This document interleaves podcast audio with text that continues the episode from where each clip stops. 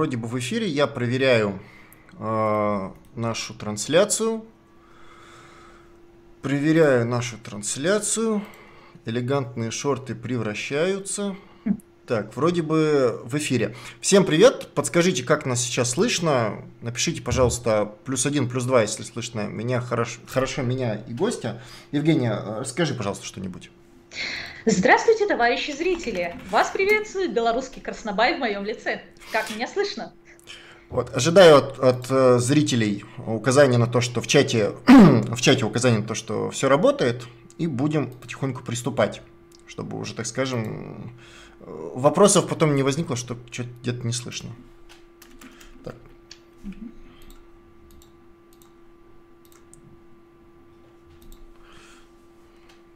Так, плюс один, плюс два. Все, отлично. Тогда будем потихоньку приступать. Сегодня у нас тема очень интересная. Это тема кружков. Эта тема нам близка, эта тема наша, исконно наша, эта тема наша антологична. И мы ее будем развивать, поддерживать и укрупнять. Вот ждите в перспективе все больше и больше количества, э, так скажем, роликов и стримов на эти темы. Начнем мы сегодня с нашего духовно э, нашего близкого товарища Краснобай. Это наши белорусские кружки. Э, ребята близки к нам по духу, ребята близки к нам по делу, и мы имеем большое количество общих практик и движемся, что называется, в одном общем векторе. И э, вот не можем не рассказать, не поделиться с нашими зрителями нашего канала э, о существовании такой организации, о успехах э, такого кружка э, в Беларуси и э, о всех остальных достоинствах э, данного кружка. Вот, на связи у нас Евгения, э, активист, кружка э, Краснобай. Э, сегодня нам расскажет, собственно, про историю, э, то, чем живут товарищи из Краснобай, ну и немножко про сам Краснобай.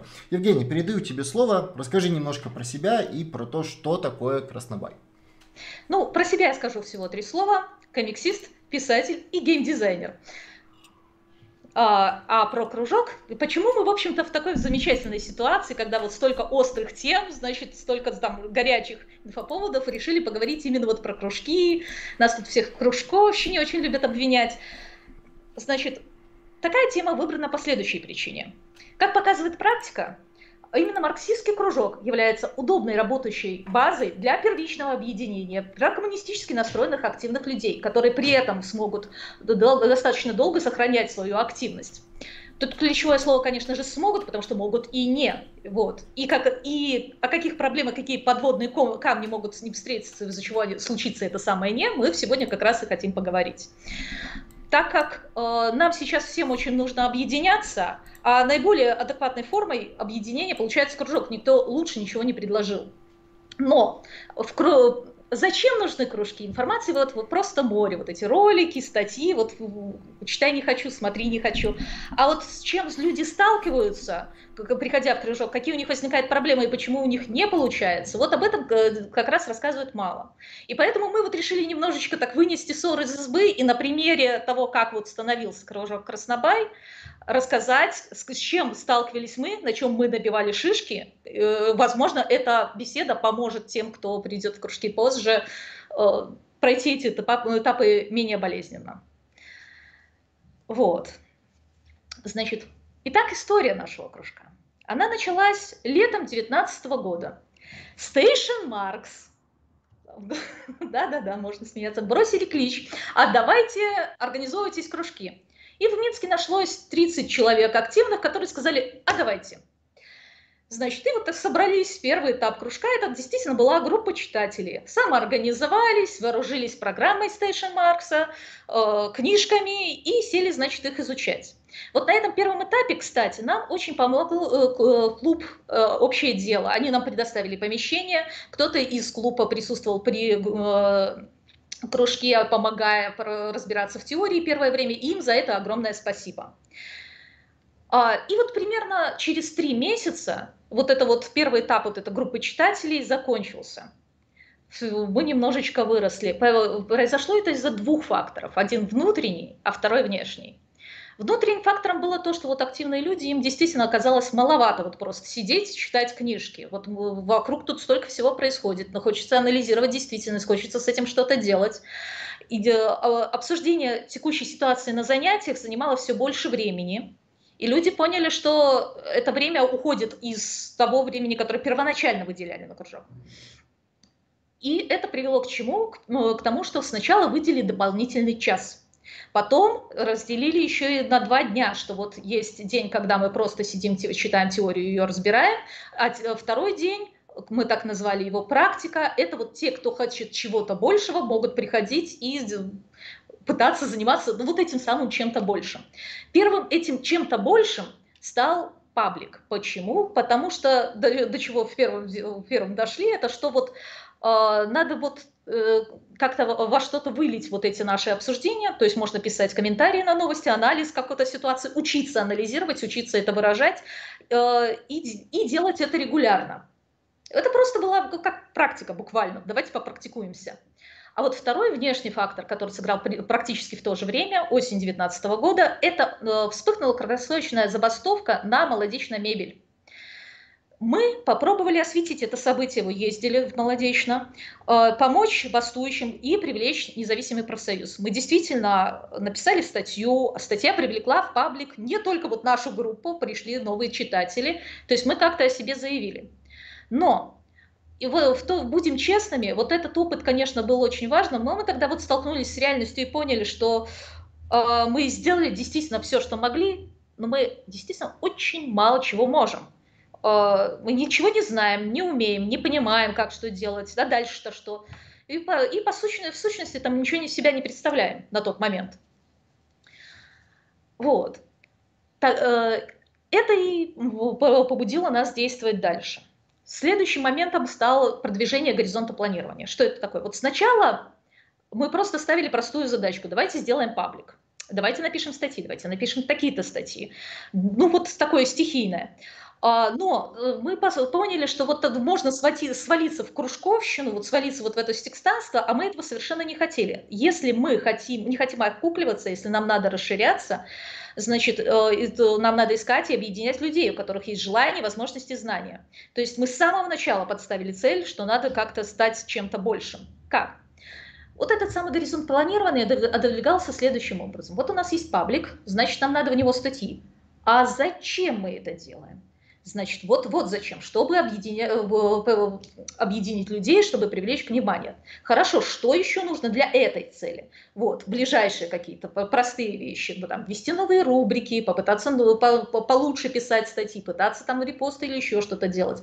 Хорошо, а вот мы сталкиваемся с, э, с каким-то направлением, что мы делать ничего не умеем. Значит, следующий цель. Нам надо учиться это делать. И так далее. Горизонт планирования все больше отодвигался. А, тут еще важная ремарка в том, что в Беларуси на тот момент готовой организации, куда бы могли влиться, не было. То есть очень трудно претендовать на какую-то политическую роль, если ты даже элементарного кадрового состава нет. Мы вот проанализировали эту ситуацию, поняли, что мы ничего не можем и никуда не, не с кем поговорить. И вот, вот в этот кадровый состав, проблему его, мы уперлись и решили, что это и есть достаточно важная для нас краткосрочная, но, ну как краткосрочная, среднесрочная уже и существенная цель. Готовить кадровый состав. Мы хотим стать кузницей кадров. Вот. Не просто марксистов, потому что готовить марксистов это, собственно говоря, просто читать марксистов, смотреть ролики, по сути-то. А готовить разнонаправленные кадры, которые могут делать что-то на практике и способны обучать другие кадры. Дальше следующий пункт э, целесообразность. Мы дошли до этого. То есть Следующая интересная проблема, с которой мы столкнулись, это вот, с которой, и которая очень характерна для всех тех, кто стал, э, ставит практику выше теории. Это вот то, что мы осознали, что мы-то движемся вот то на обум, стихийно. Вот мы делаем то, что можем, а что мы не можем, мы не делаем. Вот. А, и цель она как бы есть, но стратегического видения-то нету. Вот, э, и отсюда очень легко сходится вот этот самый акционизм бессмысленный и беспощадный. А, значит, Поэтому у нас шли жаркие дискуссии, а чего же мы хотим. Кто-то считал, что и так достаточно, кто-то считал, что, в общем, э, надо в лес, кто-то говорил, что по дрова. А потом нам, естественно, снова таки помогли товарищи из АД, которые прошли э, общее дело, которые прошли этот этап раньше, они там э, подкинули нам э, материалы по поводу того, что это за зверь такое стратегическое планирование и с чем его едят. Вот. А так бы мы этот велосипед еще изобретали, очень долго. Так вот, мы сами на себе испытали важность выработки общей цели вот, на вырост. То есть есть дальняя цель, есть какие-то ближние цели, и вот, вот тогда уже наша деятельность стала осмысленной. А, есть такая статья а, «Партия нового типа 2.0». Мы про нее, про нее сегодня еще будем разговаривать. И вот там есть очень хорошо разобранный раздел на эту тему, что э, зачем нужна вот эта целесообразность, и что она крайне важна для марксистской организации. Это, в общем-то, для любой организации, но для наших она э, важна еще и потому, что этим мало кто занимается. То есть мы должны понять, что на первое место мы должны ставить не личное там моральное удовлетворение от того, что мы что-то делаем, не имитацию бурной деятельности, не индивидуализм в работе и не вот это вот «я так вижу», вот я захотел и сделал, я ж молодец, а а вот то четко, вот у нас есть цель, вот эта конкретная деятельность, она как-то поможет нам приблизиться к этой цели? Если да, делаем, не, не умеем, учимся. Если нет, с борта. А, вот, да, и еще, это важный момент. Мы этому всему учились на задачках типа регулярно писать в паблик. На простых вещах, на песочнице. И даже это не так-то просто, если, потому что как только рутина, э, это становится рутиной не чешет ЧСВ, очень многих это напрягает. А ведь э, э, учиться работать в новом режиме нужно.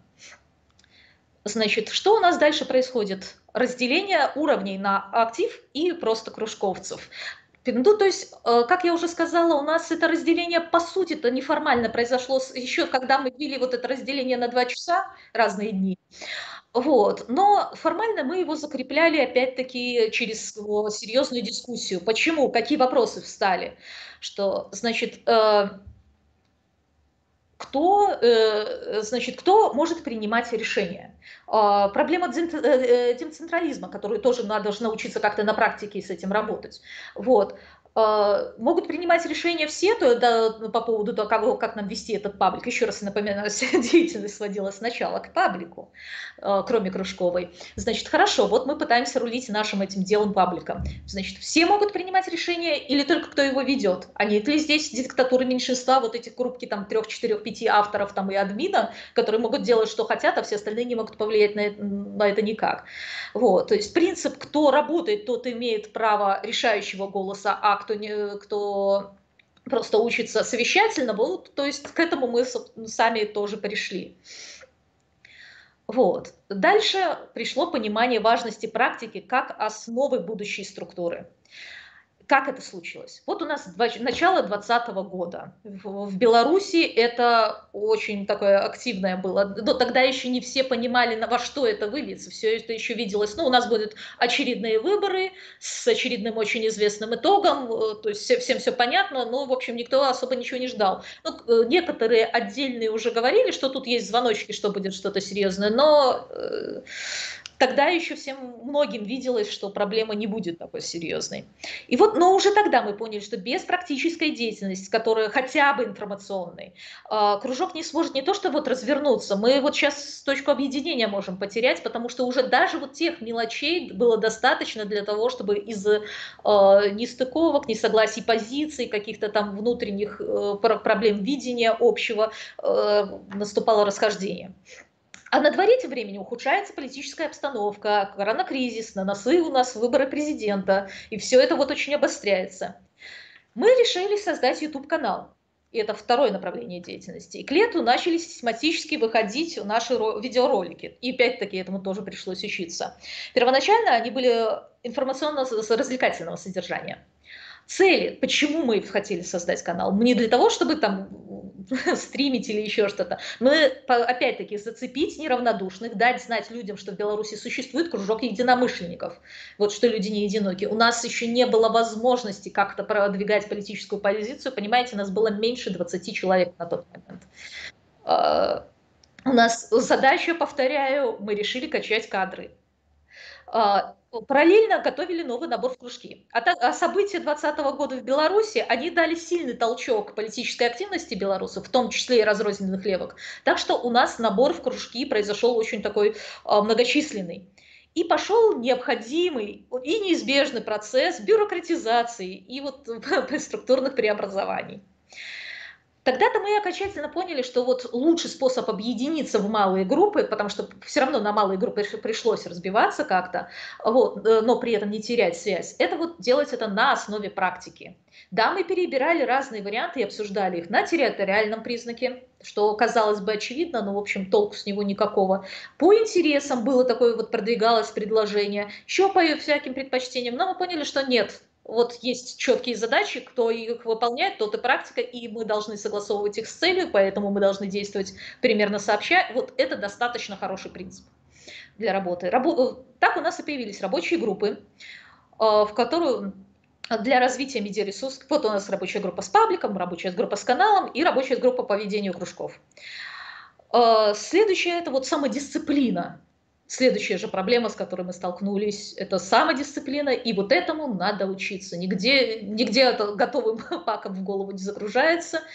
И, к сожалению, с этим у многих бывают проблемы. А также серьезная проблема, это вот были споры, что важнее, что первичнее. Вот, собственно говоря, наша задача вроде как вести кружки, замечательно, так что ж вы тут свои э, оттягиваете людей на свой YouTube хайпажоры? Или наоборот, вот мы же сейчас вот можем прямо сейчас вот на какой-то инфоповод выпустить ролик быстренько, мы же привлечем аудиторию, мы же привлечем больше людей в кружков, а может нет, а может конверсии нету. То есть об этом, э, э, э, это тоже был хороший такой камень преткновений.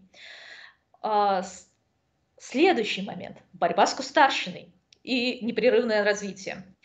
Значит, вот как лучше, когда несколько команд, каждая пилит какой-то проект, который ей интересно, вот, э, какой нравится, за то, что это поддерживается интерес внутри коллектива небольшого, все работают с теми, кому приятно. Или вот у нас большая рабочая группа, что выполняет конкретную задачу, которая поставлена коллективом. Если речь идет о э, серьезной организации, то вообще-то да, второй принцип как бы в итоге, в итоге дает лучший выхлоп. Но если бы у вас, у вас нет начальника, и надо работать на, на самодисциплине, никто не работает на зарплату, э, вот до этой мысли доходить приходится иногда с большой болью, потому что надо подвинуть собственный интерес, а, надо понять, что нет, э, да, как бы тебе не нравилась вот эта тема, значит, вот эта серия вот этих научных роликов, мы, например, не можем их сейчас подготовить на хорошем качестве, э, с хорошим качеством, но мы можем сейчас запустить другую серию, которая более актуальна и более соответствует задачам.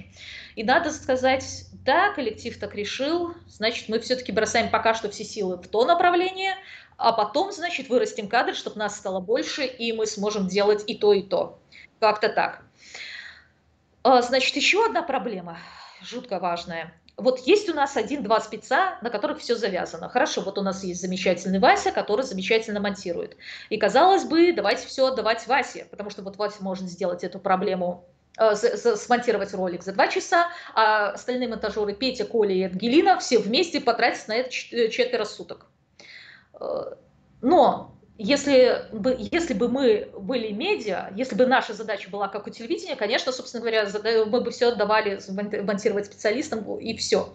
Но у нас нет задачи выпускать ролики быстро. Опять-таки, вот оно, целесообразность. Наша задача прокачивать кадры. Значит, все равно задачи по монтажу будут отдаваться регулярно Пете, э, Коле с Ангелиной для того, чтобы они учились. И вот этот ролик они сделают за четверо суток, следующий там за три с половиной, следующий, наверное, за шесть, потому что у кого-то все сломалось. Э, вот. Но когда-нибудь они дойдут до скорости Васи, который будет им помогать. Э, и опять-таки вот на каждом этапе необходимость согласовываться с целью для того, чтобы принимать решение возникала и будет возникать дальше. Еще одна проблема вот такого растущего коллектива с этим, опять-таки тоже, э, которая серьезно мешает, это вот невозможность ротации кадров, когда, э, когда их жесткая нехватка. Э, невозможно преодолеть специализацию. Ну, то есть Почему нужна ротация кадров? Опять-таки, это теоретики много раз объясняли, и действительно она нужна, иначе у нас вот эти вот направления, рабочие группы могут действительно окуклиться. Хорошо, мы кружок пытаемся преодолеть окукленность как кружок, но вот э, мелкие, значит, группы со специализациями сидят, пилят свое, не хотят слушать других или просто, в общем, я хорошо монтирую, отстаньте от меня. Вот. Э, ну, нужно все-таки перекидывать иногда людей для того, чтобы они развивались в разных направлениях. А как делать, если мы, значит, уберем вот этого человека из паблика, его паблик просто э, рухнет, потому что пока что все держится на нем. С этим тоже приходилось как-то вот что-то делать и работать. Ну, да, кружок – это кузница кадров, и кадры решают все. Э, и, значит, мы налаживали обучение, чтобы делились опытом и постоянно росли над собой. Еще один важный момент, проблема, с которой мы вот так вот сталкивались в лоб, это культура общения. Это актуально для левых кружков, любых э, левых организаций сейчас. В общем, обиды внутри коллектива, ругань, все раскололись. Я думаю, да за примером далеко ходить не надо. У нас есть внутренний мер, мем «спор из-за двух букв». Это было сильно, это было страстно, это было эпично, и это действительно было буквально из-за двух букв. А, да, это звучит снаружи, это звучит очень и очень забавно. Ну, как, ну какой же это накал страстей, когда речь идет о двух буквах в заставке? А я хочу напомнить пару примеров из истории. Значит, первый, наши предки в армии ввели советы прямо в разгар настоящих боевых действий под конец Первой мировой войны. И они учились децентрализму, коллективному принятию решений и прочее. Вот в условиях, когда твое неадекватное принятие решений может привести к тому, что либо вы погибнете, либо ваши товарищи погибнут, либо вы тут сдадите кусок территории, и страны скоро вообще не будет. А, значит, примерно в то же время, когда рабочие впервые получили возможность образовывать нормальные рабочие советы, а, это как раз у нас э, закончила разруха послевоенная и прочее. И вот полное еще непонимание, как работает демцентрализм, еще отсутствие самодисциплины приводило к тому, что хорошо, мы здесь теперь хозяева, а давайте мы не будем работать в полную силу, и вообще зачем эти планы, а зачем то все. И это срывало работу завода, это срывало поставки в условиях э, кризисов, нехватки продуктов любой необходимости и, и прочее. А у нас эти конфликты происходят в песочнице, и это важно. Кружок – это буквально такое песочница, где и место по-настоящему детским проблемам левизны. У нас, пока что цена нашей ошибки – сколько-то часов сорванных нервов и одно испорченное день рождения нам очень стыдно. Вот. Но это не, мы никого не подставили, это не привело к э, тому, что десятки людей оказались там в опасной ситуации и прочее, э, что могло бы случиться, если бы подобные проблемы, э, нерешенные еще, возникли уже на этапе в обстановке, приближенной к боевой.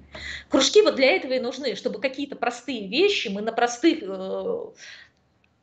условно говоря, простых задачах репетировали и обучались, потому что нам нужно переломить в себе вот это вот обывательские позиции, вот это э, личное превыше частного, надо научиться тому, что частное в наших задачах, оно превыше личного, но при этом не полностью растворение в коллективе, разумеется. И учиться этому балансу нужно на чем-то, что не горит, не прочее, э, что вот мы должны уметь подчиняться э, коллективному решению, при этом слушать товарищей, аргументированно общаться и понимать, что если ты не донес свою позицию нормально, то продавить авторитетом это не вариант, не тянуть одеяло на себя. Вот. Дальше децентрализм, принятие решений и бюрократизация. Тоже об чем, обо что мы бились. Значит, принцип децентрализма, э, то, что нам важно мнение коллектива по стратегическим вопросам, но по тактическим могут решать специалисты их группы, значит, как, э, что, но как коллектив решил, так и делаем, никакого навязывания мнений меньшинства не должно быть. Все это тоже порождалось и оттачивалось в спорах, дискуссиях. Вот. Это очень трудно усвоить на самом-то деле. Вот. Опять-таки в статье про партию нового типа 2.0 э, про это тоже очень хорошо изложено, что это другой принцип морали. Не обывательский, не вот успешный успех, который у нас с каждого утюга вот учат, а вот надо перестраивать себя, и это для многих это вообще-то довольно трудный процесс. Вот, проблема принятия решений. Где нужно спросить всех? О, эти замечательные совещания душнило на много часов. А, а ведь коллектив, повторяю, когда нас было 17, это могло уйти там часов 8-9 обсуждения. А как а, а, это не масштабируемое решение, но ведь надо же как-то. А где можно достаточно создать рабочую группу, которая потом вынесет какие-то решения на принятие всем коллективом? Где достаточно мне поставленного спеца? Сколько правок принимать, а с какого места мы уже все решили и делаем так? Вот и так далее.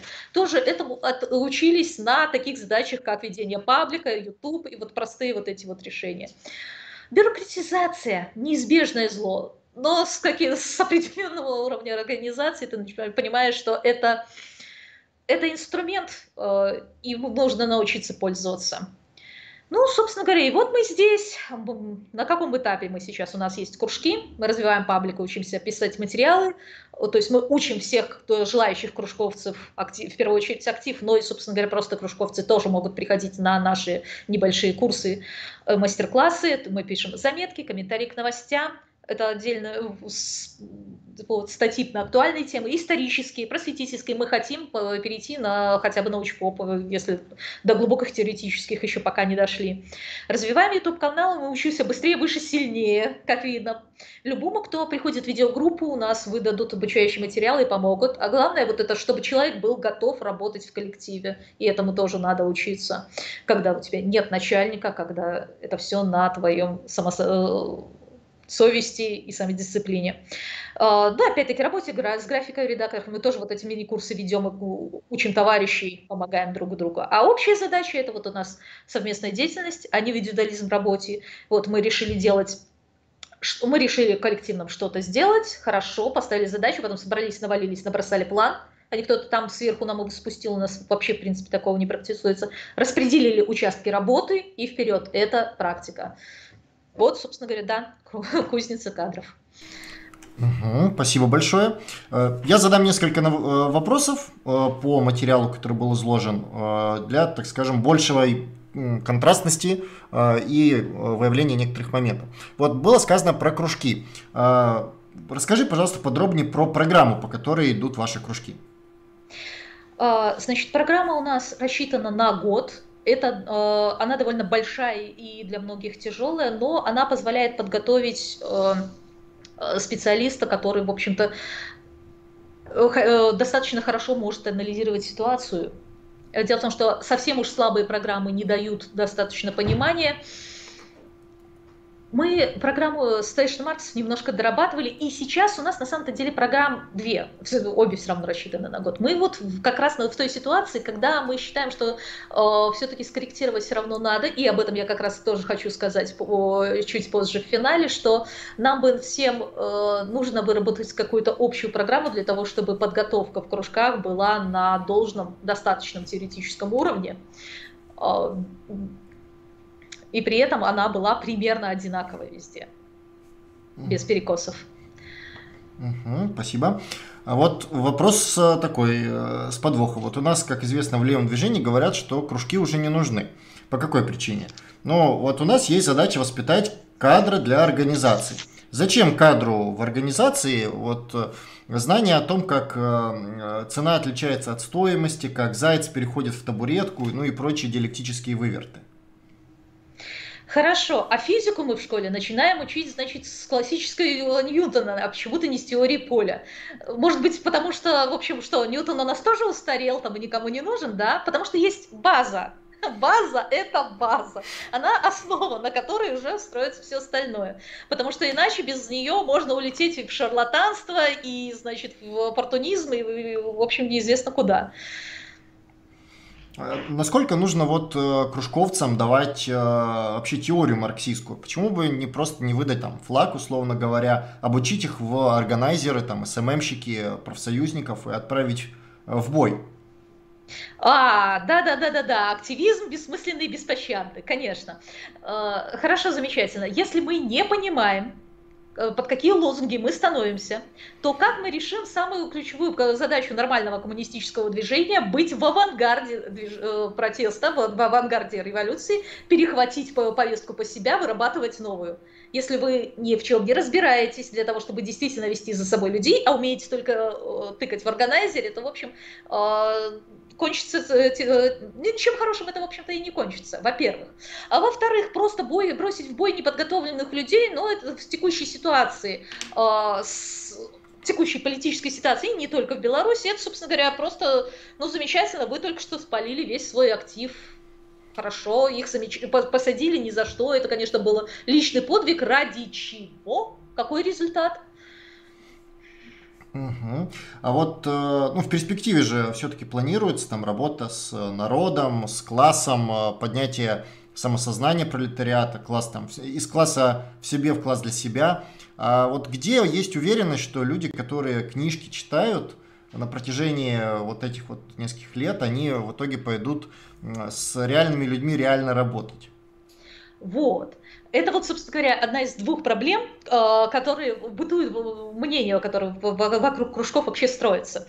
Значит, первое, это то, что вот люди, которые приходят в кружки, они вообще не готовы, не, не, плохо себе представляют, что это такое, и они, в общем, в принципе, не готовы в кружках заниматься чем-то, кроме чтения книжек многие не понимают, что можно еще практической деятельностью действительно к чему-то готовиться и э, это, эти знания куда-то на практике применять.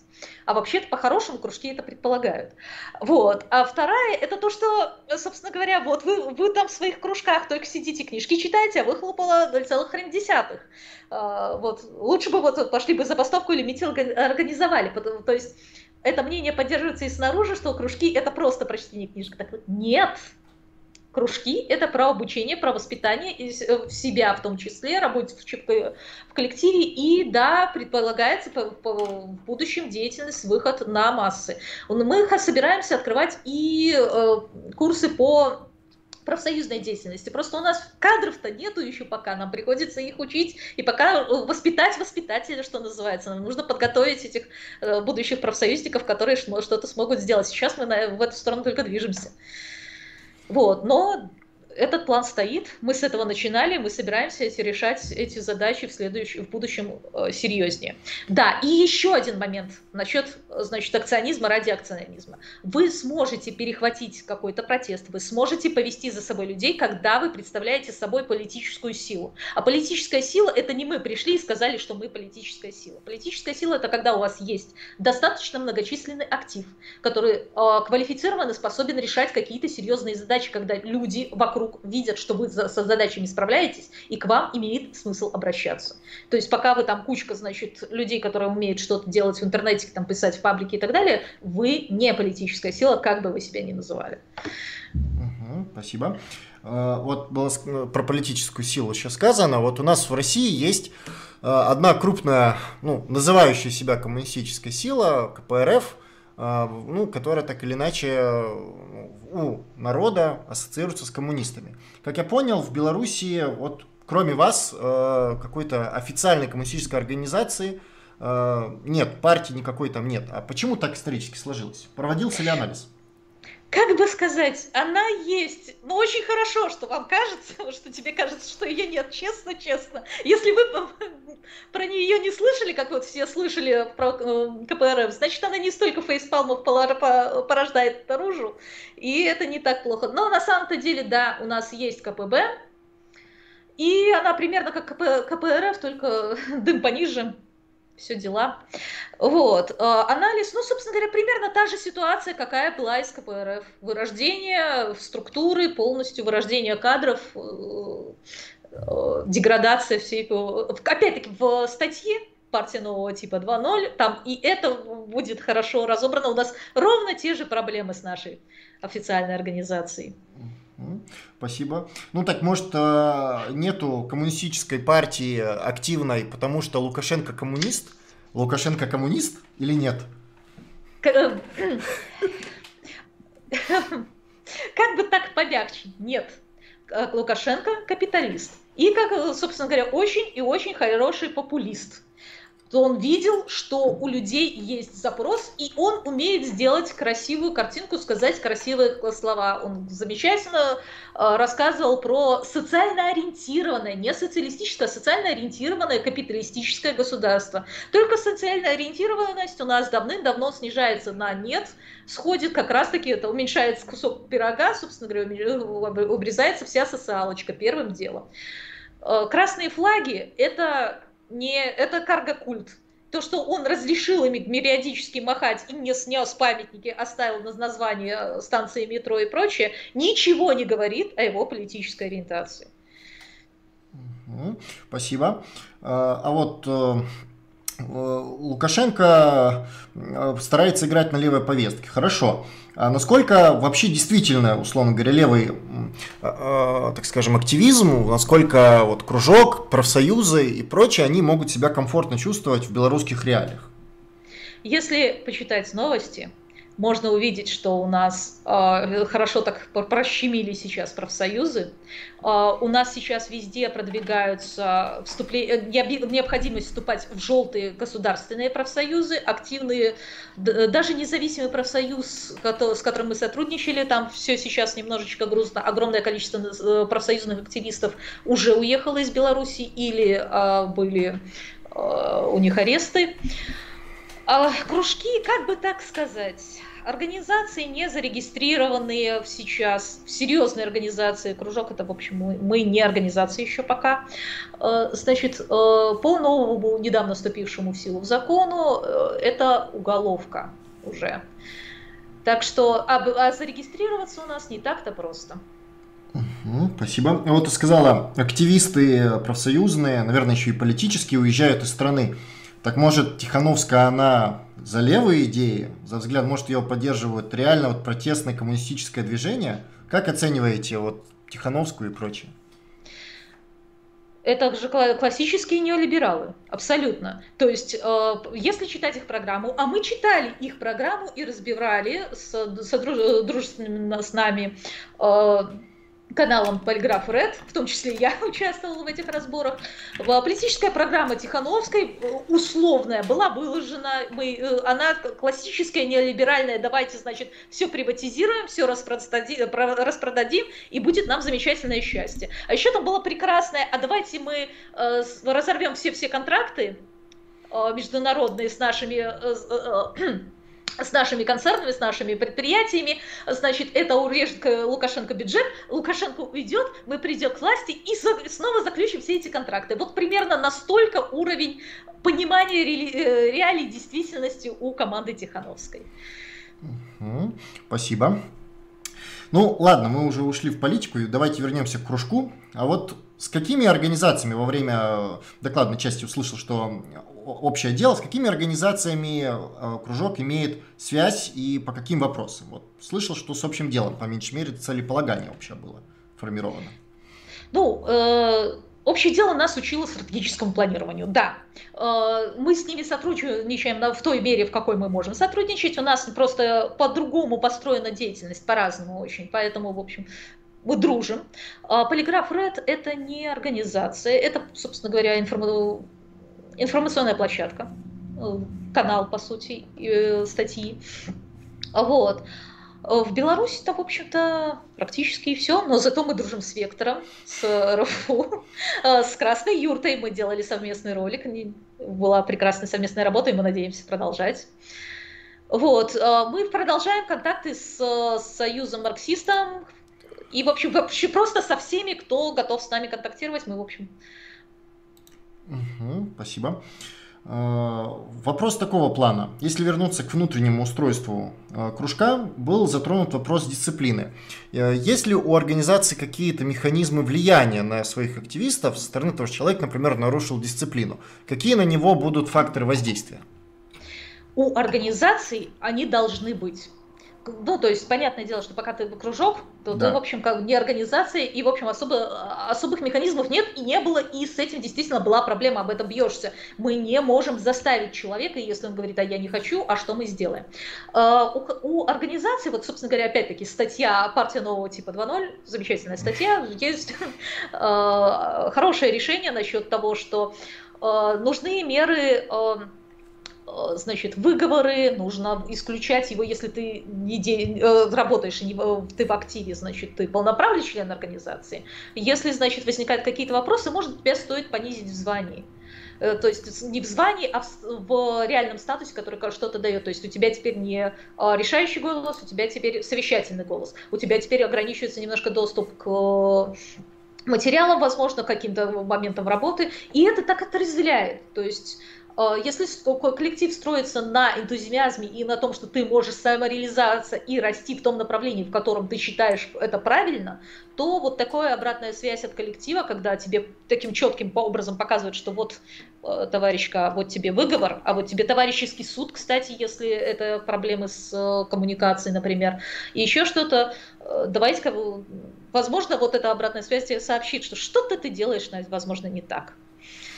Угу, спасибо. А вот как механизмы демократического централизма прививаются людям? Это же сложный процесс э, коллективного э, выработки, ну, условно говоря, позиций. Какие есть э, реальные механизмы на то, чтобы человеку повлиять, как-то обучить этому? Или тут только одно, это практика в непосредственно в принятии таких решений?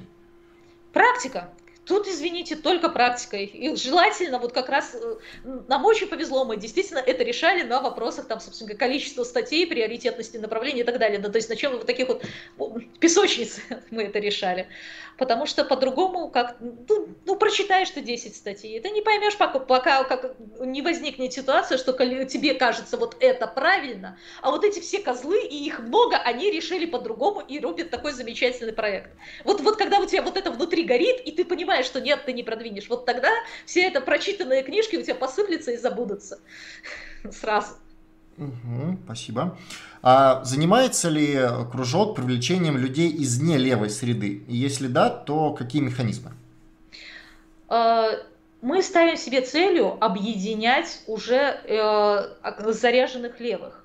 А, мы просвещаем окружающих, э, насколько мы это можем, но четкой цели вот пока что привлекать людей из нелевой среды э, на холодных контактах еще пока не стоит. У нас еще пока нет таких технических возможностей, э, недостаточно людей и кадров, чтобы заниматься этой задачей. Но она стоит в перспективе, когда мы до этого дорастем. Естественно, надо выходить и шириться. Сейчас нам бы тех, которые есть, помочь им объединиться, не растерять энтузиазм, научиться работать и э, перестроиться на новый тип морали. А вот э, было сказано про грядущие цели. Как вообще кружок видит свое целеполагание и э, стать партией в конечном счете или как? Ну, в дальней перспективы, конечно, бы, да. Ну, то есть это надо расти в этом направлении. А какие промежуточные этапы? Так, ну сейчас нам нужно дойти до возможности стать нормальной организацией. В этом случае, да, нам нужна регистрация. Значит, нам нужно научиться воспроизводить кадров на регулярной основе и провести несколько ротаций этих кадров, чтобы не только вот наши замечательные старички, которые вот были с самого начала вот, и понимают, как это все работает, сидели наверху, но и чтобы новички тоже вот научились, прошли все этапы, сменились полностью, сменили старичков, и мы не развалились после этого. То есть и раза два такое должно произойти. После чего у нас, э, кстати, партия, это у нас для начала должно быть от примерно 800 800 тысяч человек, это, значит, э, в регион, представительство в регионах, которые действительно что-то из себя представляют, а не просто кучка людей, которые сидит. Это мы же не хотим быть обычной буржуазной партией, это значит, это должны быть активные тысячи человек, которые способны что-то делать и которые постоянно занимаются какой-то деятельностью, эта э, деятельность видна, то есть э, еще много работы. Спасибо. Э, есть ли какие-либо отчеты и регламенты в рамках э, кружка? Ну, как бы сказать, в учебной форме, понятное дело, есть пока что в свободной форме, как умеем, так и делаем. Э, естественно, полноценных регламентов нет, как, потому что организация должна быть для того, чтобы они были. Ну, как, ну, то есть пробовать, потому что давайте вот мы попробуем по поиграть по этим правилам и понять, каково это, да, разумеется. Угу. А, отчетность э, от вышестоящих товарищей, ну, активных тем, кто менее активен, есть или нету? Ну, обратная связь, да, мы стараемся доносить то, что мы вот собираемся сделать. Мы в том числе и опросы периодически с простыми кружковцами проводим. Э, вот. Орган печати для нас у нас для этого в том числе есть. Орган печати это газета имеется в виду? Нет, это наш паблик, это мы его так называем. А будет ли газета Краснобай? А зачем? Ну... Во-первых, э, значит, э, тираж с определенного раз, э, там с 299 это еще можно, начиная с 300 это у нас, значит, пресса считается или что там оно считается. Ну, в общем, это уже надо решать вопросы с законами для того, чтобы вводить газету. Смысла нету на текущее количество членов, на то, как мы распределены. У нас же есть региональные секции кружка, поэтому, в общем, зачем нам печатный орган, в смысле буквально печатный? Пусть деревья растут. Понял, спасибо. Вот затронули тему медиа. А, у вас, получается, основные а, площадки это YouTube и паблик ВКонтакте. Есть ли еще другие?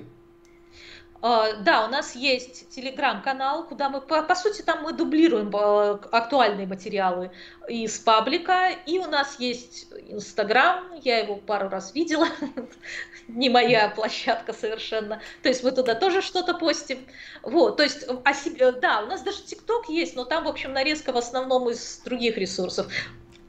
То есть мы-то постим на них, но они пока не являются основными для нашей деятельности, они не являются в фокусе. И, в общем, если у нас есть человек, который может за ними следить, пока что дублируя материалы, пожалуйста, а, готовите на них материалы организованно, мы пока не, этого не делаем. То есть паблик ВКонтакте и YouTube угу. на данный А какое сейчас число кружков?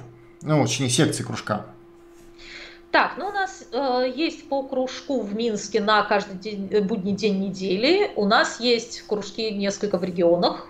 Там, значит, в Бресте, в Могилеве, в Витебске. Практикуете ли вы онлайн-кружки? Конечно. Э, очень многие не могут посещать э, кружки офлайн. Во-первых, часть э, не посещала их, когда у нас вот эти были корона, кризис и прочее. Он никуда не делся, но он уже не такой как бы и кризис на фоне всего остального. Вот. Но когда, значит, серьезная эпидемиологическая ситуация была, естественно, мы по максимуму перебили онлайн. Многие, многим так до сих пор удобнее. Опять-таки, есть же желающие посещать из малых городов, которые просто не могут ездить в офлайн. Вот. Есть те, которым просто неудобно приходить э, по, по, по каким-нибудь режиму работы не, неудобно приходить вживую, хотя вживую было бы лучше, конечно. Вот. Так что онлайн, разумеется, есть. Угу, спасибо. Есть ли у э, кружка какая-то проработанная теоретическая позиция по вопросу марксизма? Ну, например, э, кто такой пролетариат, был ли социализм, э, там, и вот это вот все. А вот это я тоже хотела сказать чуть позже, но замечательно, что мы это затронули.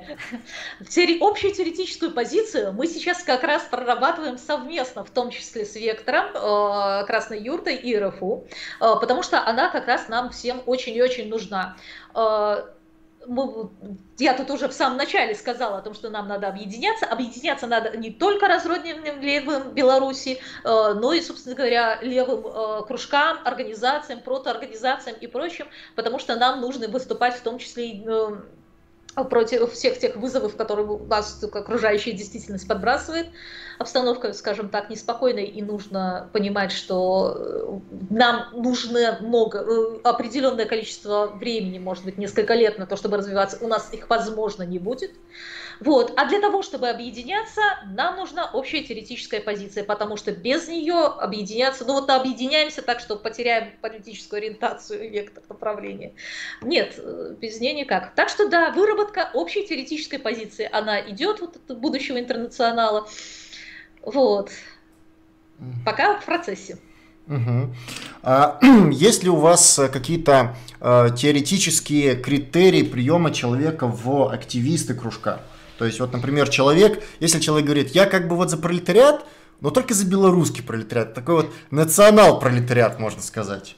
Нет, национал-пролетариат не, пройдет. На самом-то деле у нас по критерии принятия в было э, пока что э, человек прошел год обучения у нас. То есть вот он прошел год обучения, мы ему предлагаем. То есть можно и в процессе подключаться, как вот соратник, волонтер.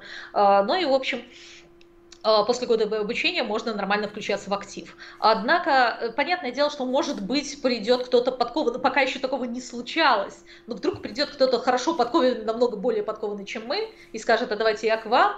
Вот. И вот эта теоретическая проверка, мы считаем, что да, она нужна, но мы ее еще пока прорабатываем, вырабатываем, что вот нам нужно какой-то такой экзамен вводить по-хорошему. Угу, спасибо. А какие направления деятельности, собственно, есть у кружка. То есть было сказано, это непосредственно секция обучения, где люди собираются, читают, соответственно, и обучаются. Это ведение медиаресурсов. Какие еще есть, э, так скажем, направления деятельности или предполагаются вводиться там в ближайшее время, например? Предполагается, вот мы все очень хотим, это значит э, обучение профсоюзной деятельности, пока обучение. То есть, я же говорю, кадры, э, кадры еще не готовы, а кадры очень-очень нужны. Э, значит, медиа ресурсы, мы, мы их собираемся развивать, ну, то есть чуть шире. Что еще? Ну да, нам нужны активисты, которые будут работать с населением, вот эти агитаторы, которые способны работать с людьми в целом. Также мы развиваем, организуем лекции. У нас есть еще и дискуссионный клуб. Он сейчас немножечко притух, но я думаю, мы его вернем. И это тоже очень важный момент. Для чего? Для развития теоретического направления. Э, дело в том, что теоретика за год не вырастешь. Это вообще очень и очень и очень долгий процесс. А теоретики нам тоже нужны, которые будут прорабатывать теорию, потому что ну, есть э, кое-какой резон в том, что старая теория про э, значит, сюртуки и то, что было сто лет назад, она не совсем, мягко говоря, применима к текущей реальности. Ее нужно понимать, адаптировать и развивать. Поэтому теоретиков надо готовить. Для того, чтобы их готовить, им нужна в том числе площадка, где они могут оттачивать вот эту теорию, то есть в дискуссиях между с товарищами, это тоже крайне важная вещь. Вот. Так что это пока так на, начинающий момент. Кстати, у нас еще киноклуб есть. Смотрим, а, между прочим, совместный отдых, культурный отдых и просвещение тоже очень хорошее направление. спасибо. А, как кружок э, занимается и занимается ли вопросами безопасности? Занимается. Хорошо. Вы же понимаете, что ответ будет просто занимать. Это, это, это вот, ну, для некоторых это вопрос уже, так скажем, ну, занимается, а там уже, это уже другое, как, как именно. Хорошо, а есть ли какие-то проблемы, вообще, расскажи, есть ли э, правое движение в Беларуси, насколько оно сильно?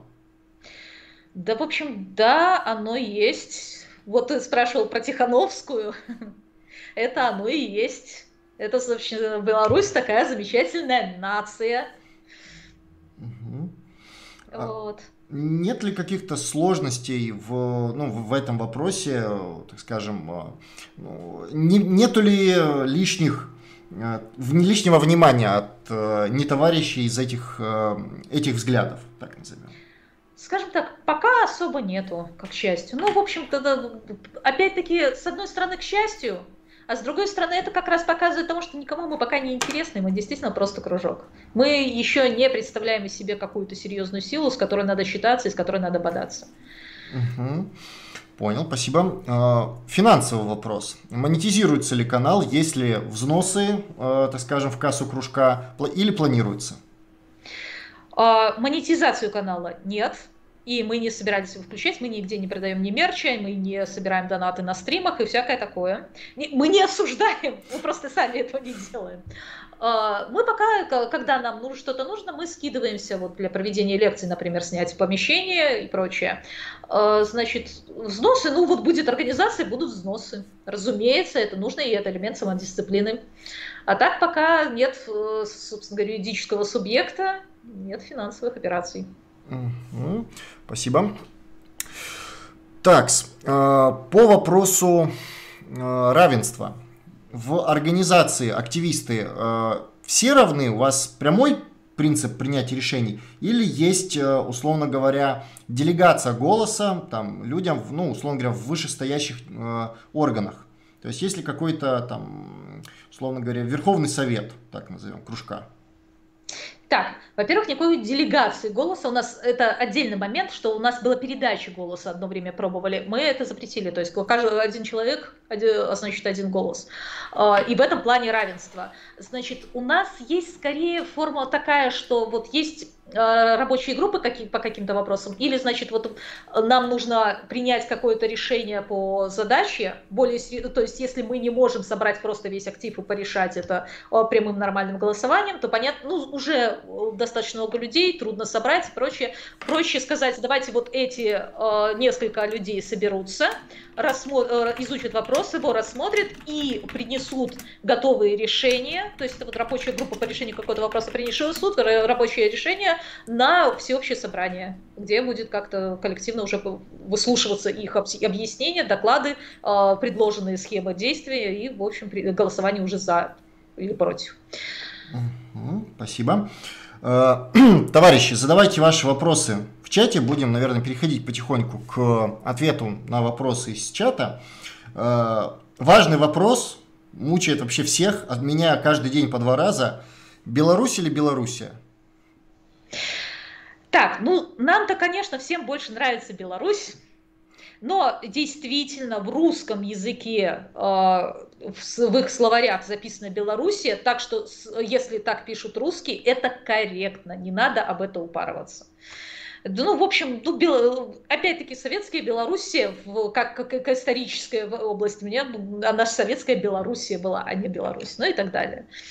Вот. Сейчас наша страна называется э, Республика Беларусь. Угу. Вот, как-то бодаться на это мы не собираемся, пусть этим националистам делают, занимаются. Угу, спасибо. Э, от тебя скажу, что в русском, да, правильно, на Украине, а в украинском в Украине. Поэтому это тоже момент, который стоит учитывать. Ладно, давайте дальше к вопросам непосредственно из чата. А, в Краснобай поддерживается школа Ильенкова или школа Орлова, Пермская антологическая школа философии. А, мы читаем Ильенкова. Угу. А пробовали ли какие-то другие, там, не знаю, Вазюлинская школа философии, Орловская, или начали Ильенкова, он зашел и продолжаете? Ну, в первую очередь у нас э, он зашел. Э, естественно, у нас есть э, рабочая группа в рамках учебного направления, которая рассматривает и другие варианты, но тут еще тут нужно, чтобы пришел человек, который я это читал, я могу вам объяснить, и оно хорошо работает. Потому что тут еще очень важная проблема – это время.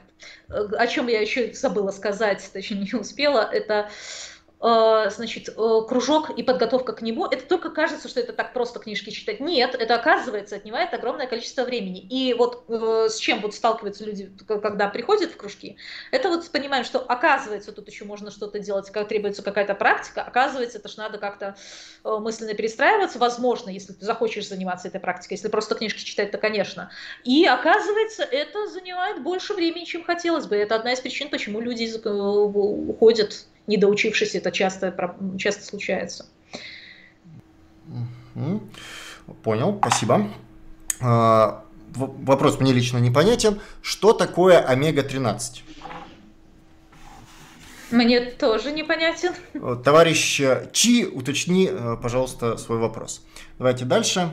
А, спасибо, Краснобай, за интересный ролик про Disco Elysium. А, будет ли дальнейшем, в дальнейшем коллектив, блин, текст проскочил, коллектив делать ролики по играм?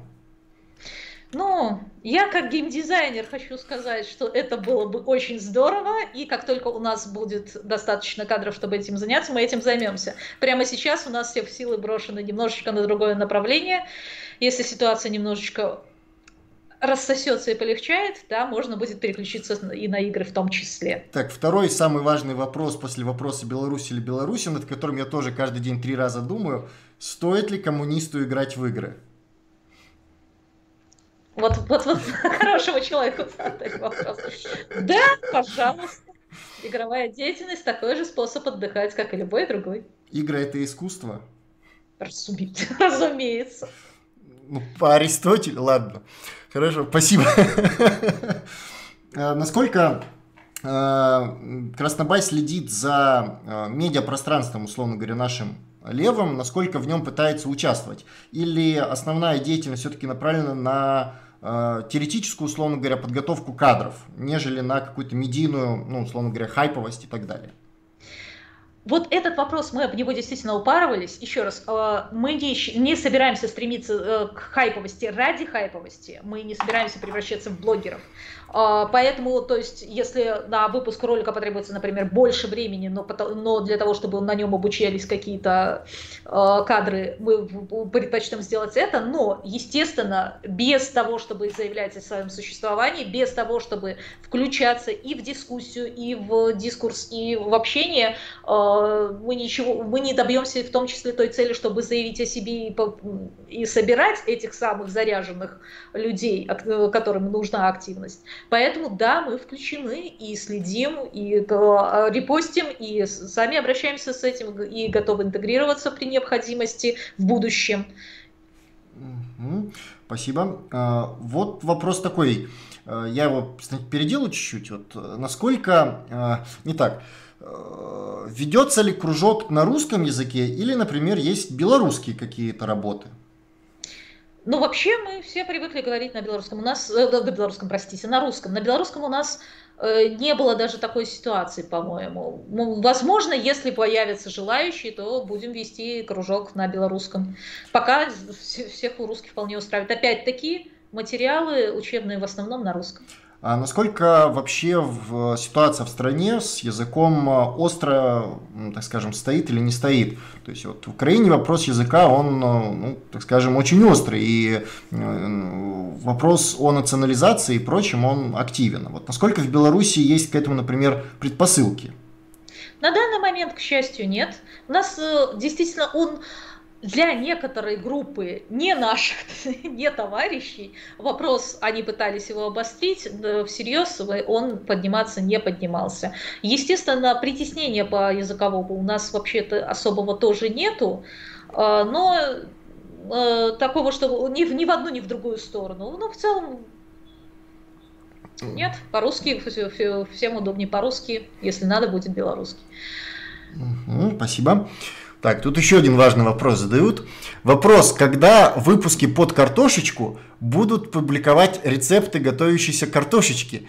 Интересно смотреть, но рецепты тоже интересны. А, да, вы уже поняли этот запрос, вот как раз со следующего уже будет, будет нормальное кулинарное шоу. Уже сценарий будет скоро готов. Тема картошки очень крайне важна, белорусы должны это ее отстаивать, это национальная гордость, мне кажется. Да и, собственно говоря, кредо нашего кружка. Читаем книжки, рубаем картоху. Спасибо. Э, вопрос. Э, белорусские товарищи активно взаимодействуют с нами, с коммунистами, э, коммунистом-марксисты Ярославля. Информационно. Спасибо за то, что... Спасибо за это. С какими еще региональными кружками товарищи также взаимодействуют? На самом деле, э, да, со многими. Мы, когда что-то выпускаем, мы связываемся просто со всеми, кого, кто подходит нам по позиции, в общем-то. Просто, просто пишем всем. И опять-таки, если обращаются к нам, э, там просят репосты или какие-то предлагают совместные проекты, если мы можем это сделать, то мы это делаем. Спасибо. Вот мне, кстати, всплыл вопрос. А митинги в Беларуси, они так же, как в России, условно говоря, ограничены, что нужно заранее делать эти э, запросы там и прочее, прочее движуха? Или можно просто выйти там с флагом помахать, когда тебе хочется?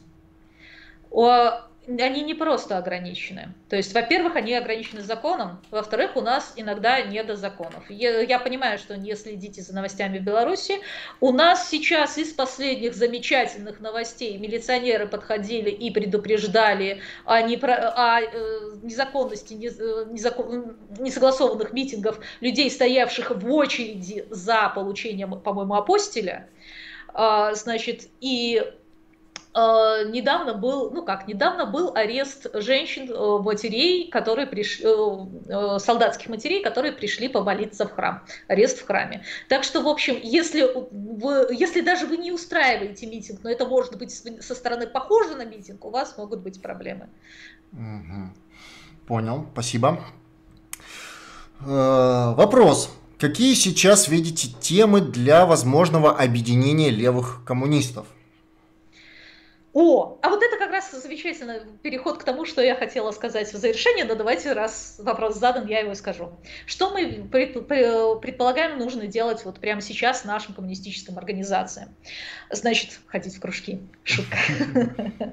Значит, куда кружкам развиваться? Значит, для начала надо преодолевать окукленность и сотрудничать с аналогичными кружками и организациями, и для этого надо э, объединяться, все, все больше вот согласовывать э, согласовывать как-то повестки, согласовывать действия, возможные э, совместные медийные кампании. Для этого вот и нужна выработка общей теоретической позиции, которой мы, вот, как я уже сказала, занимаемся с вектором Красной Юртой и РФУ. А, значит, Потому что, как я уже сказала, объединяться надо с теми, с кем у нас одинаковые цели, видение и общее, общее понимание э, теории. Вот. И у нас есть предложения по кооперации и координации. Вот, например, мы как, э, стали размещать под нашими материалами не только призыв э, идите на кружки эти, мы уже многих достали, насколько мы знаем. Вот. Но и кнопку «Хочу в кружок». Отклик, кстати, хороший она дала.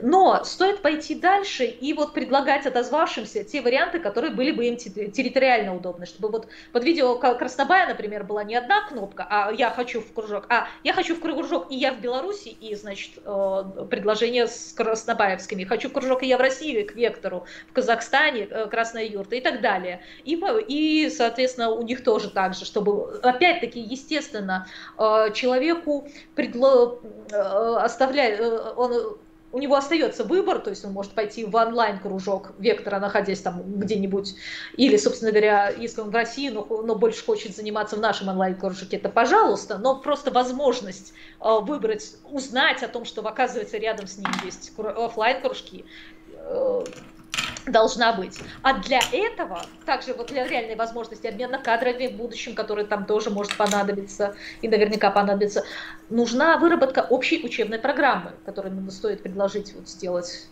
содружественным кружкам, чтобы подготовка была примерно на одном уровне. Почему? Для того, чтобы не было таких страшных вот выборов, что тут я могу пойти в офлайн и включиться в живую деятельность, э, значит, это более качественное для меня обучение, но программа мне больше нравится вот э, та, которая с другой стороны, куда я вот не могу ездить, то есть мне придется только онлайн. Чтобы такого не было, стоит все-таки как-то унифицировать программы, постараться хотя бы это сделать. Вот. Ну, насколько я знаю, вот у нас как раз э, с вами идет выработка общей программы на данный момент. Поэтому в перспективе вполне вероятно у нас это дело будет унифицировано, так назовем, и максимально весь опыт, который есть, собран в одном месте. Ну а насчет идеи, всеми руками, ногами, всем за, мне кажется, здравое начинание, нужно поддерживать все здравые направления и кружковые организации. Давайте тогда дальше перейдем. А, как вы субъективно оцениваете процентное количество молодежи, которая склоняется к левым идеям, к правым, к э, либеральным, аполитичной и так далее? У нас нет э, данных соцопросов, потому что они открыты у нас не проводились, и у нас теперь вообще это запрещено проводить соцопросы. Кстати, мы хотели этим заниматься, но, в общем, сейчас этого делать уже нельзя.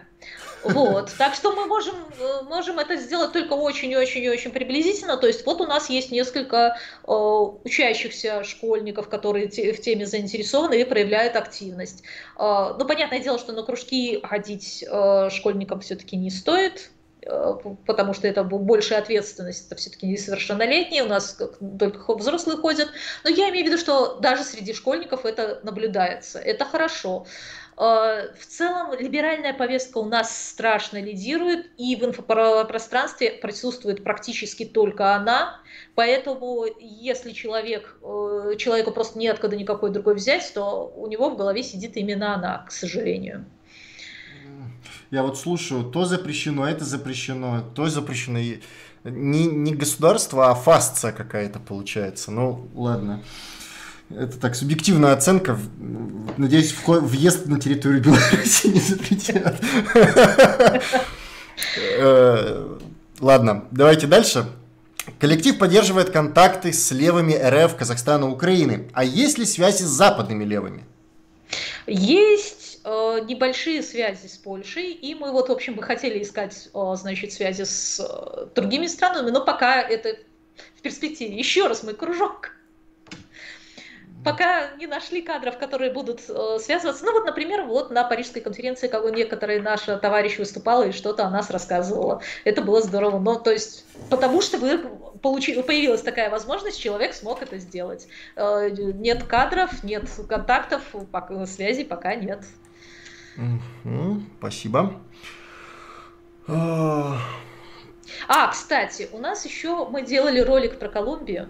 Это мы связывались с колумбийским представителем там, э, профсоюза. Вот мы брали у него интервью. Это, это тоже большая эпопея была, потому что Э, я пришла на кружок, и вот как раз в одно из первых моих занятий, вот, собственно говоря, брали интервью у колумбийца, сходили там, записывали, mm. мою лампу еще брали. А потом больше года мы пилили эту Колумбию. То есть, когда же будет готов ролик про Колумбию, это было такое, там, значит, синоним слова там после дождичка четверг. Mm-hmm. Вот, и вот мы выпустили первую часть, то есть это было интервью, это было всего лишь интервью, но мы поняли, что надо было как-то больше материала докидать, надо немножко доработать стан, надо же людям рассказать, что там было. То есть в итоге это разрослось в один первый большой ролик, он действительно очень серьезный. Будет еще более серьезный, он уже вот готовится и прочее, к нему даже музыка будет написанная, так что Колумбия это вот наша эпика. Но мы не можем сказать, что мы сотрудничаем прямо или как-то контактируем с левыми Колумбии, но у нас вот был вот этот один контакт, и мы надеемся, что после того, как мы выпустим эти ролики, мы снова наладим с ними связь, потому что это интересно. И это важно. Угу, спасибо. Вопрос. Краснобай был не готов к событиям в Беларуси, ну, имеется в виду, наверное, 20 год. Готовится ли сейчас Краснобай к экстренным ситуациям? Например, э, учится ли пользоваться э, рациями э, на случай отключения связи? Скажем так, один раз про рации мы говорили. К сожалению, мы, еще раз, мы кружок. Мы не боевая или какая-то активная организация. Мы не про то немножечко. Отдельные люди считают, решают свои вопросы, как они будут действовать, если у нас тут вдруг что-то случится, э, как частные люди. Как, как кружок мы, в общем, ничего подобного не организуем на данный момент. Спасибо. Такс, такс, такс пошло много спама. Товарищи, задавайте вопросы и по... меньше спама. задавайте вопросы и помечайте их обязательно э, вопросом. Ну, пометка вопрос. Вопрос. Э, как с левой повесткой в IT-конторах в Республике Беларусь? Знал левых в варгейминге, э, но как только переехали на Кипр, тут же стали либертарианцами. А вот я буквально пару недель назад познакомилась с еще одним э, левым из варгейминга, который сказал, что у них есть собственный варгейминговский коммунистический чатик. Привет, только они меня смотрят. Вот. Думаю, что надо будет с ними как-то задружиться. А так, э, ну, потому что, оказывается, они есть, но мы, мы о них не знали. Вот, кстати, зачем нужна некоторая медиа-репрезентация, если кто-то хочет не окукливаться. Вот. Ну, в общем, то есть в IT, как бы сказать, левые есть некоторое количество. Опять-таки у нас кружки есть, а в представителей IT тоже. Сказать, что их много, это, это было бы все-таки э, желаем, э, выдаваемое желаемо за действительное. Их, э, дело в том, что, как и в любом IT, это характерная мелкобуржуазная психология превалирует, потому что э, есть иллюзия того, что вот я там сам себе хозяин, и вот если я там буду хорошо себя самоэксплуатировать, я, значит, вырвусь куда-то вверх. А вот сейчас в силу санкций э, Запада на Россию и Беларусь э, айтишники достаточно сильно стали ограниченными в своих там, возможностях работать, э, жить тут, а работать на Запад. Как это может, может ли это активно повлиять на поливение людей? Как оцениваете? Если мы введем в медиапространство информацию об этом, возможно, на кого-то это повлияет. То есть пока в медиапространстве, в, в инфопространстве вокруг них этих идей в принципе нет, то стихийно они до этого могут и не дойти. Может, кто-то где-то что-то вспомнит и почитает, а многие могут, э, собственно говоря, скатиться банально в... Ну, то есть проще ругать правительство, там, значит, злой Запад или злого Лукашенко или злых всех, э, но не, э, но не анализировать действительность, потому что этому нигде никогда никто не учил. Хотя, с другой стороны, с позитивных новостей у нас Камолов на одном из наших самых э, известных оппозиционных порталов выступил. Вот буквально вчера кидали в новостях. Угу, спасибо. Так что, может быть, все может быть. Еще, еще все впереди, как говорится. Все да. впереди. А, вопрос. Есть ли в Беларуси прецеденты преследований или посадок левых активистов? А, были. Но там скорее проблема была не в том, что не, не совсем за левые взгляды, а как раз за, то, за активизм во время протестов, когда они присоединились э, к протестам. То есть э, вышел на митинг и сел за это, угу. а не за то, что ты, в общем, э, левый. Угу. Спасибо. А, есть ли вкусные десерты или напитки из картохи?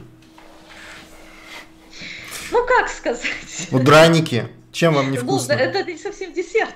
По-моему, это десерт, он вкусный, я не знаю. Ну, Блинчики такие. Если, э, найдем и покажем в каком-нибудь из, из будущих выпусков под картошечку. Картофельный фреш какой-нибудь. Ну ладно. Так, вопрос. А, есть ли у Краснобая и Вектора связь с греческой компартией? Они очень э, толковые товарищи, э, хоть хотелось бы увидеть интервью с их представителями. Ну, давай тебе первое слово. Ну, у нас, к сожалению, пока нет.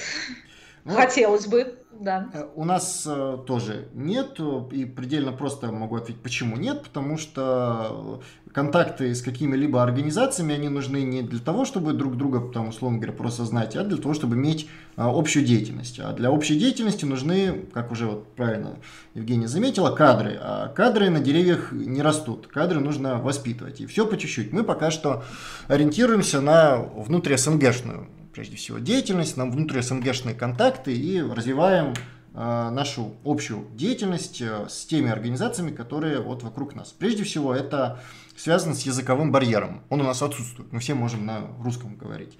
А, с греками, финнами, немцами, там, не знаю, англичанами будет тупо сложнее. Поэтому пока что в, рамках ограничения ресурсов э, опираемся на те контакты и те, возможно, общие практики с теми организациями, которые вот вокруг нас.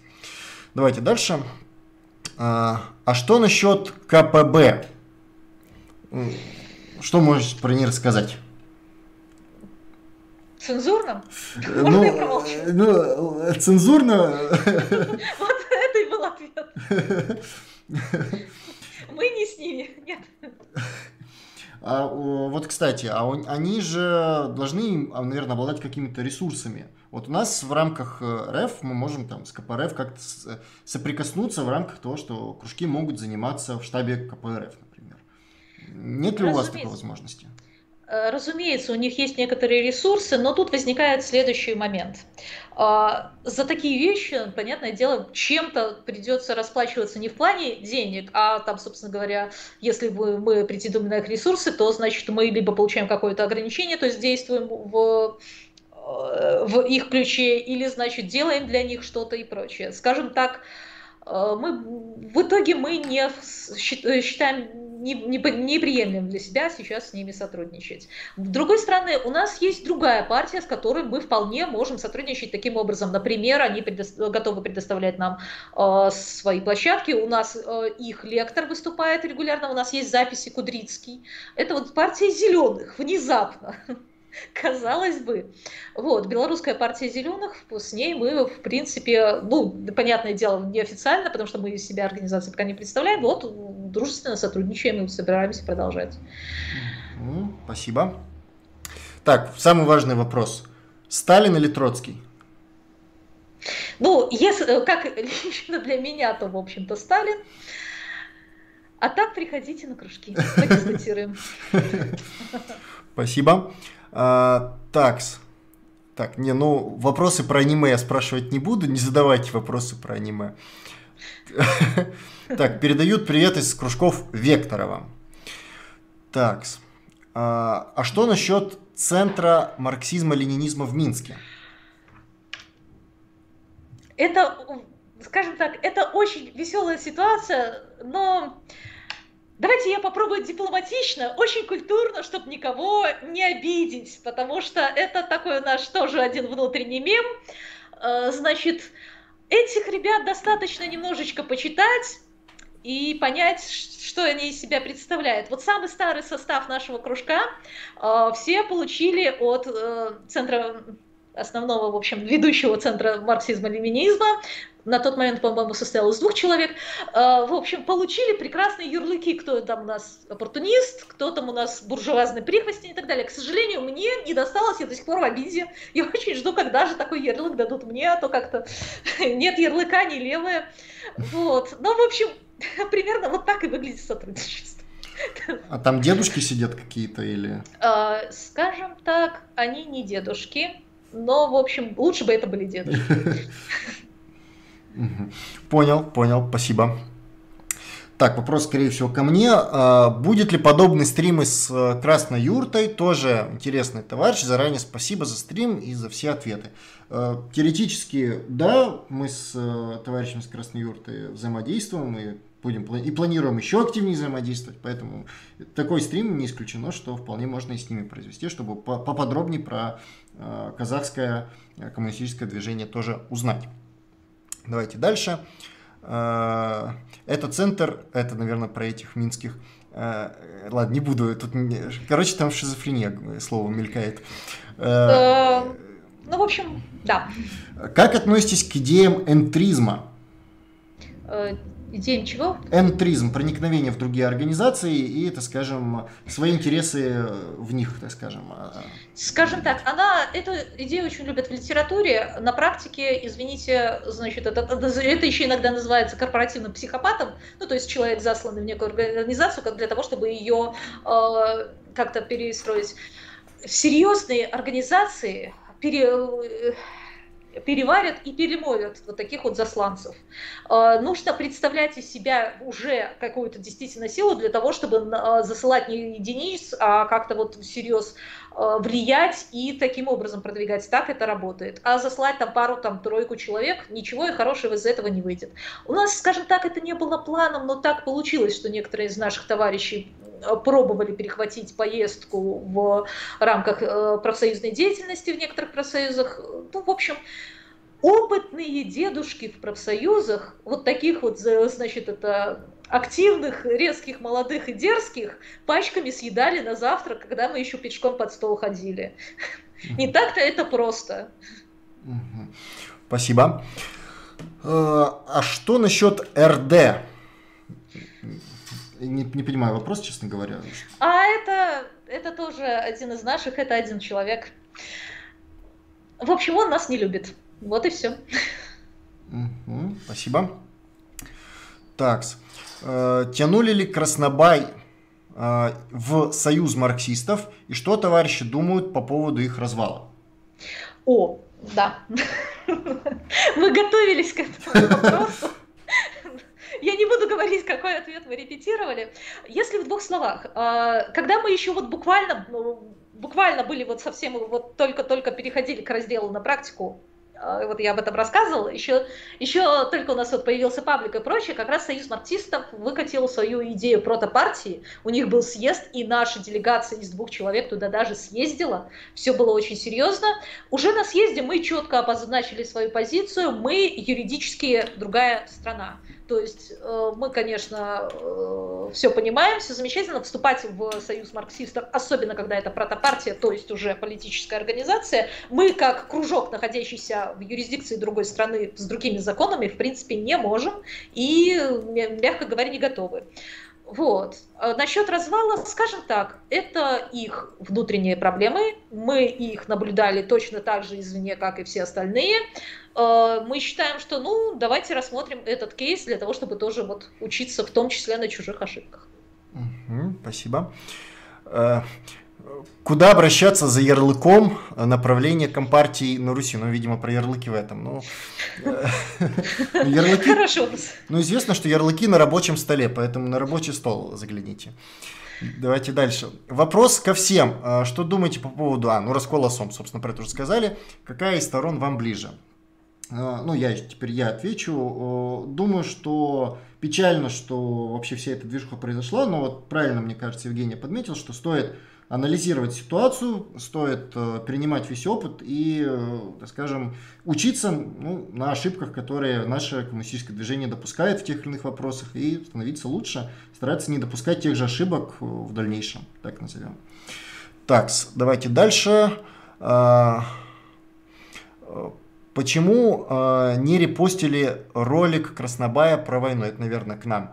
А, потому что мы решили публично не оглашать позицию по, ну и вообще какие-либо материалы а, по ситуации, которая сейчас происходит а, в, на Украине.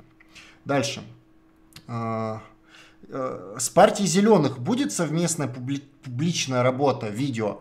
Проблемы экологии остро стоят в РФ, а как в Белоруссии?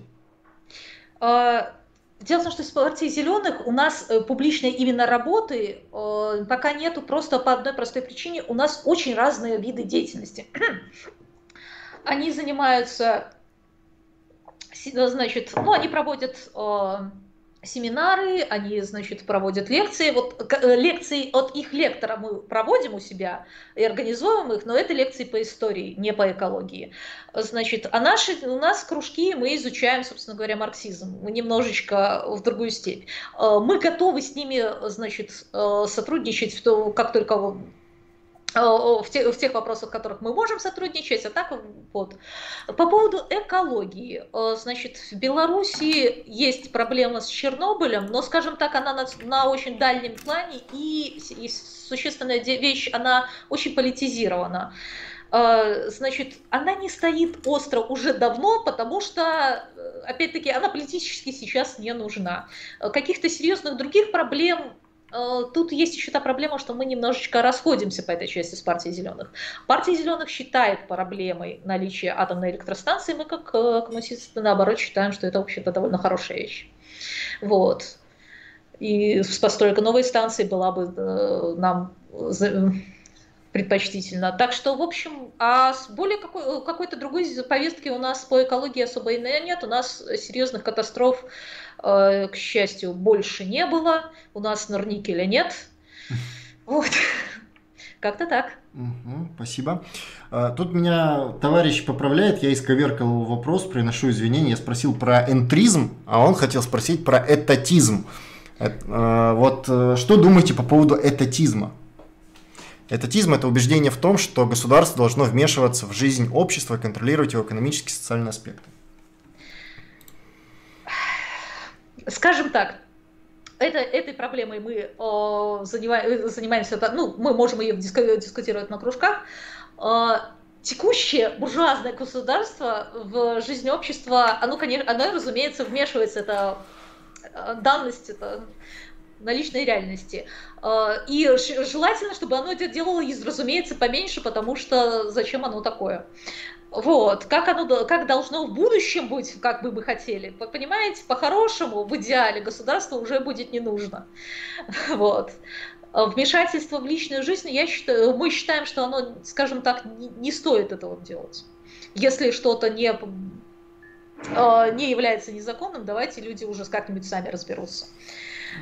Вот. В экономическое, да, нам понадобится диктатура пролетариата на первом времени и, собственно говоря, гос, э, госкапитализм и многоукладочность экономии на, на этапах строительства по, к переходу э, к новому обществу. Без этого просто, ну никак, ну вот так по щелчку пальцев ничего не поменяется. Но это будет как необходимое зло скорее.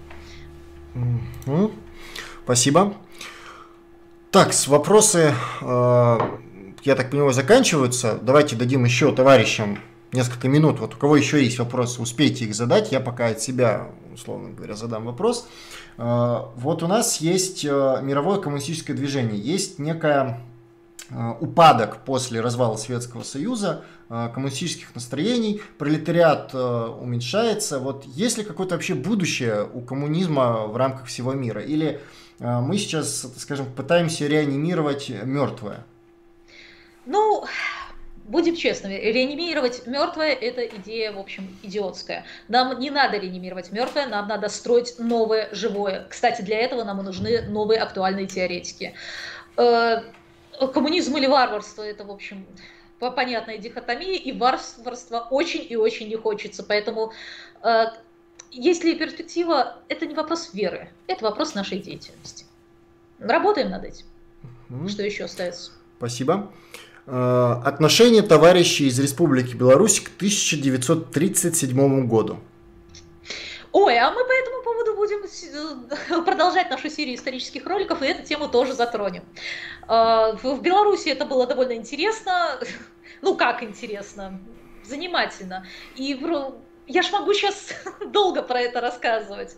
Вот, поэтому давайте вот мы выпустим материалы и расскажем, как мы это видим. Угу, спасибо. Э, какое отношение Краснобая к профессору Попову?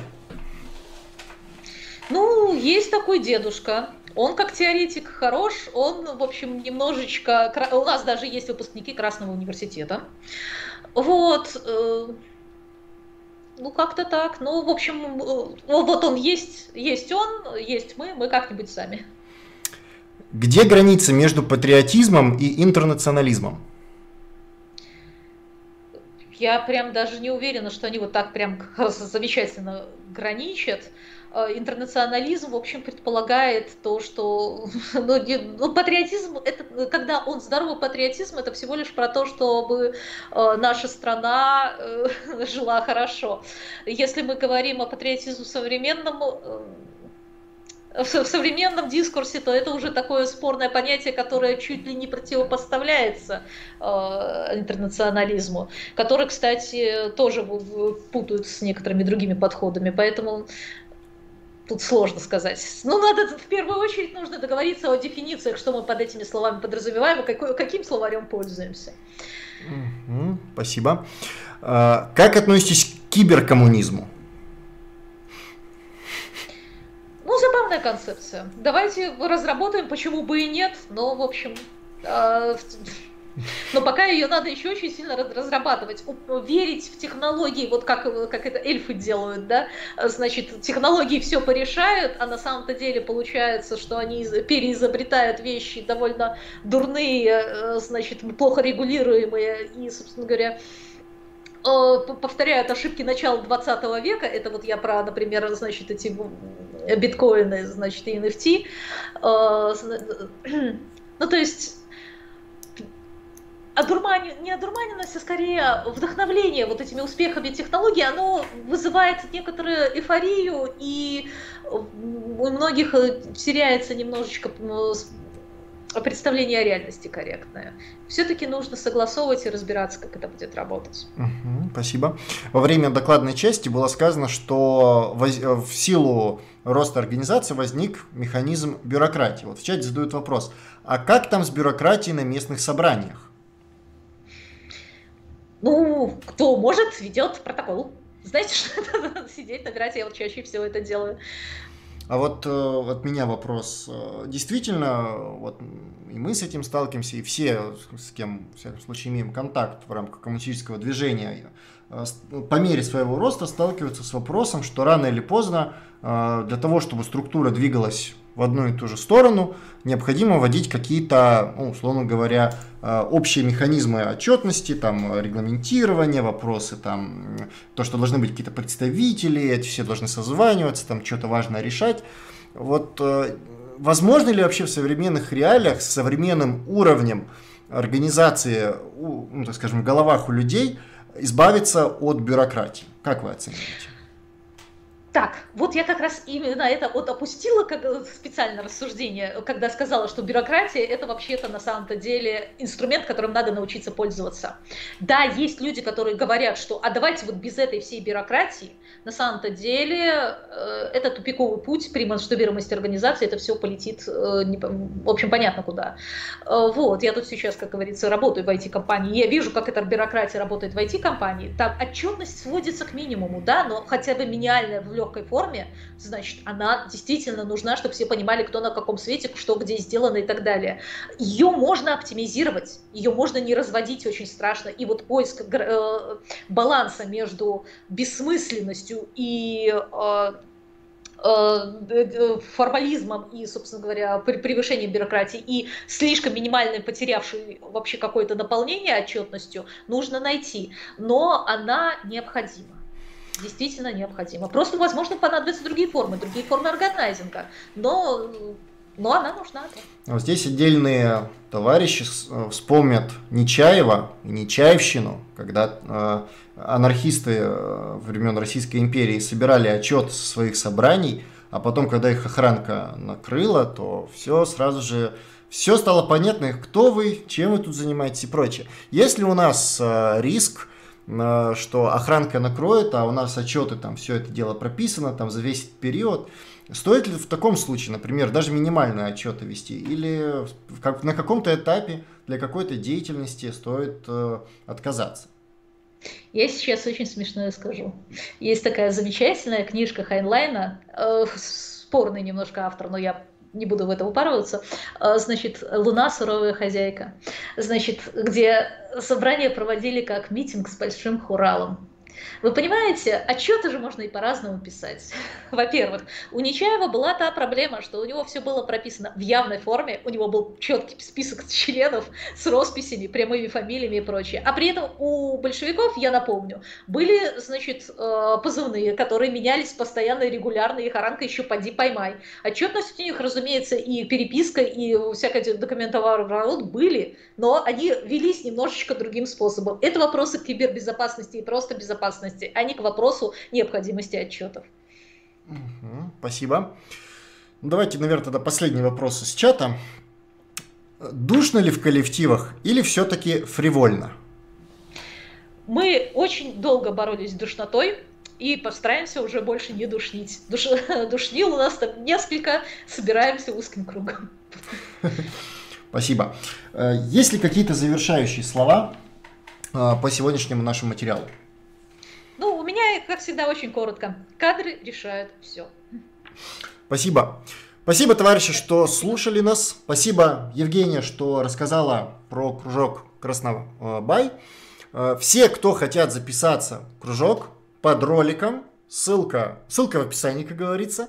Э, подписывайтесь на паблик, э, ну, опять-таки в описании, плюс можно в ВК найти, плюс есть канал, короче, вот все это дело. Подписывайтесь на паблик Краснобай, следите за Краснобаем, помогайте, вступайте и активно участвуйте в жизни кружка, тем, если вы, тем более из Беларуси. Всем, всех, так скажем, к этому призываю. Спасибо, Евгения. На связи. Спасибо. Всем, До свидания. Всем